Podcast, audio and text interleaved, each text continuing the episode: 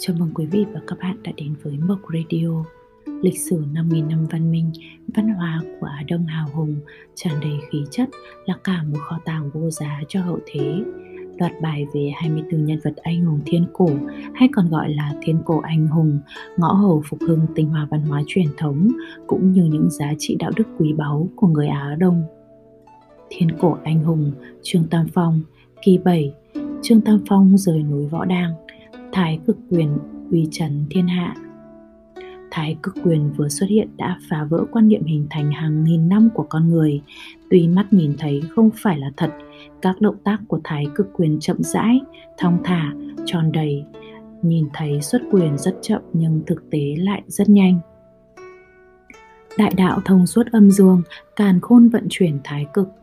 Vũ trụ quan mà Trường Tam Phong tiết lộ đã vượt các gia nho thích đạo, trong đại đạo luật ông viết, không công nệ giàu nghèo, hiền ngốc, già yếu hay trẻ khỏe, chỉ cần họ luôn thực hành âm đức, nhân từ xót thương, trung hiếu thành tín. Khi đã hoàn thiện nhân đạo thì tiên đạo sẽ không còn xa.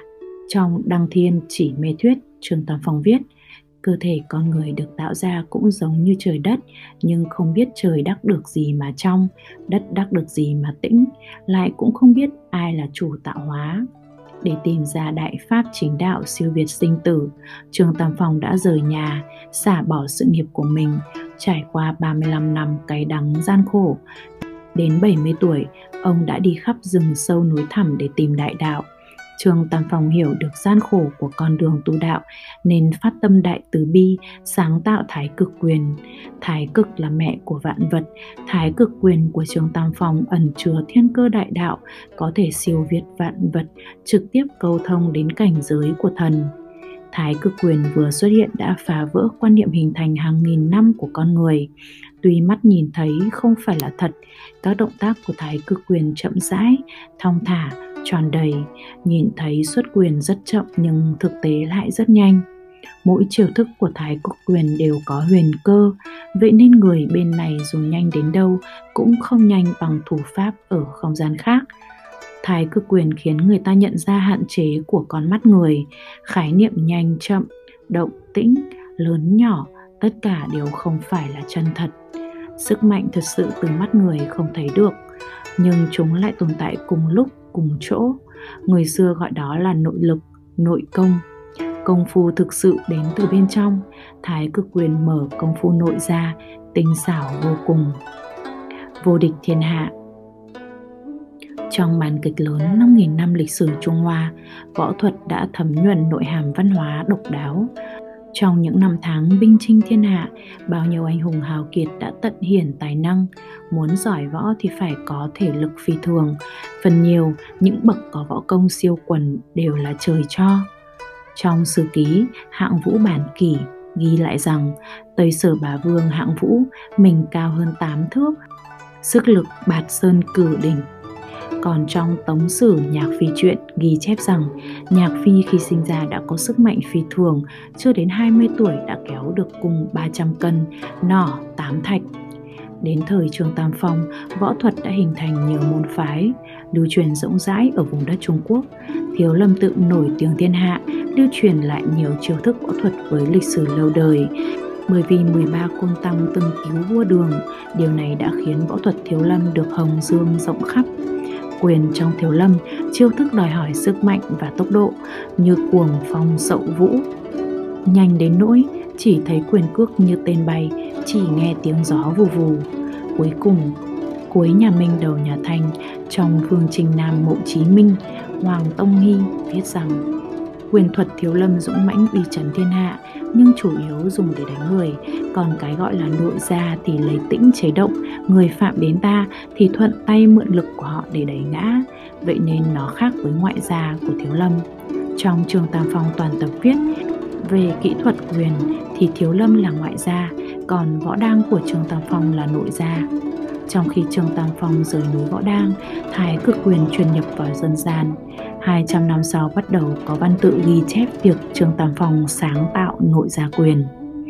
Vương Trinh Nam là truyền nhân của nội gia quyền. Những năm cuối gặp gỡ Hoàng Tông Hy, tinh hoa của nội gia quyền được truyền cho con trai của Hoàng Tông Hy là Hoàng Bách Gia. Trong nội quyền gia Pháp, Hoàng Bách Gia nói rằng Trương Tam Phong tinh thông công phu thiếu lâm, sau đó tạo ra quyền pháp hoàn toàn tương phản với quyền pháp thiếu lâm. Nó được gọi là nội gia. Người biết được vài chiêu nội gia là đùa thắng võ công thiếu lâm. Do đó, võ thuật bắt đầu được phân chia thành nội gia và ngoại gia. Ngoại gia để cao thiếu lâm, nội gia tôn sùng võ đang. Trong Ninh Ba Phủ Trí nằm Gia Tĩnh Triều Minh có ghi chép về võ công thần kỳ của Trương Tùng Khuê, trong đó nói rằng kỹ pháp của ông khởi nguồn từ Trương Tam Phong. Trương Tùng Khuê là người khiêm tốn cẩn thận, dáng người ông gầy yếu, dường như quần áo đều không giữ được thân mình. Có người biết ông có công năng đặc dị, họ muốn ông triển hiện cho họ một chút, nhưng ông luôn khiêm tốn tránh né. Bấy giờ, các nhà sư Thiếu Lâm với quyền thuật Thiếu Lâm dũng mãnh nổi tiếng khắp thiên hạ, Tăng Thiếu Lâm nghe danh về Trương Tùng Khê, họ muốn cầu kiến nhưng ông lần tránh không gặp. Một lần, Tùng Khê nhìn thấy các chư tăng tập võ, ông đã không nhịn được cười. Tăng Thiếu Lâm biết người ấy là Trương Tùng Khê nên đã yêu cầu tỷ võ. Tùng Khê biết việc đó không tránh được nên nói rằng nếu muốn tỉ thí phải có quan làng làm chứng, cam kết nếu tỉ thí có thương vong thì không truy cứu. Sư Thiếu Lâm đồng ý.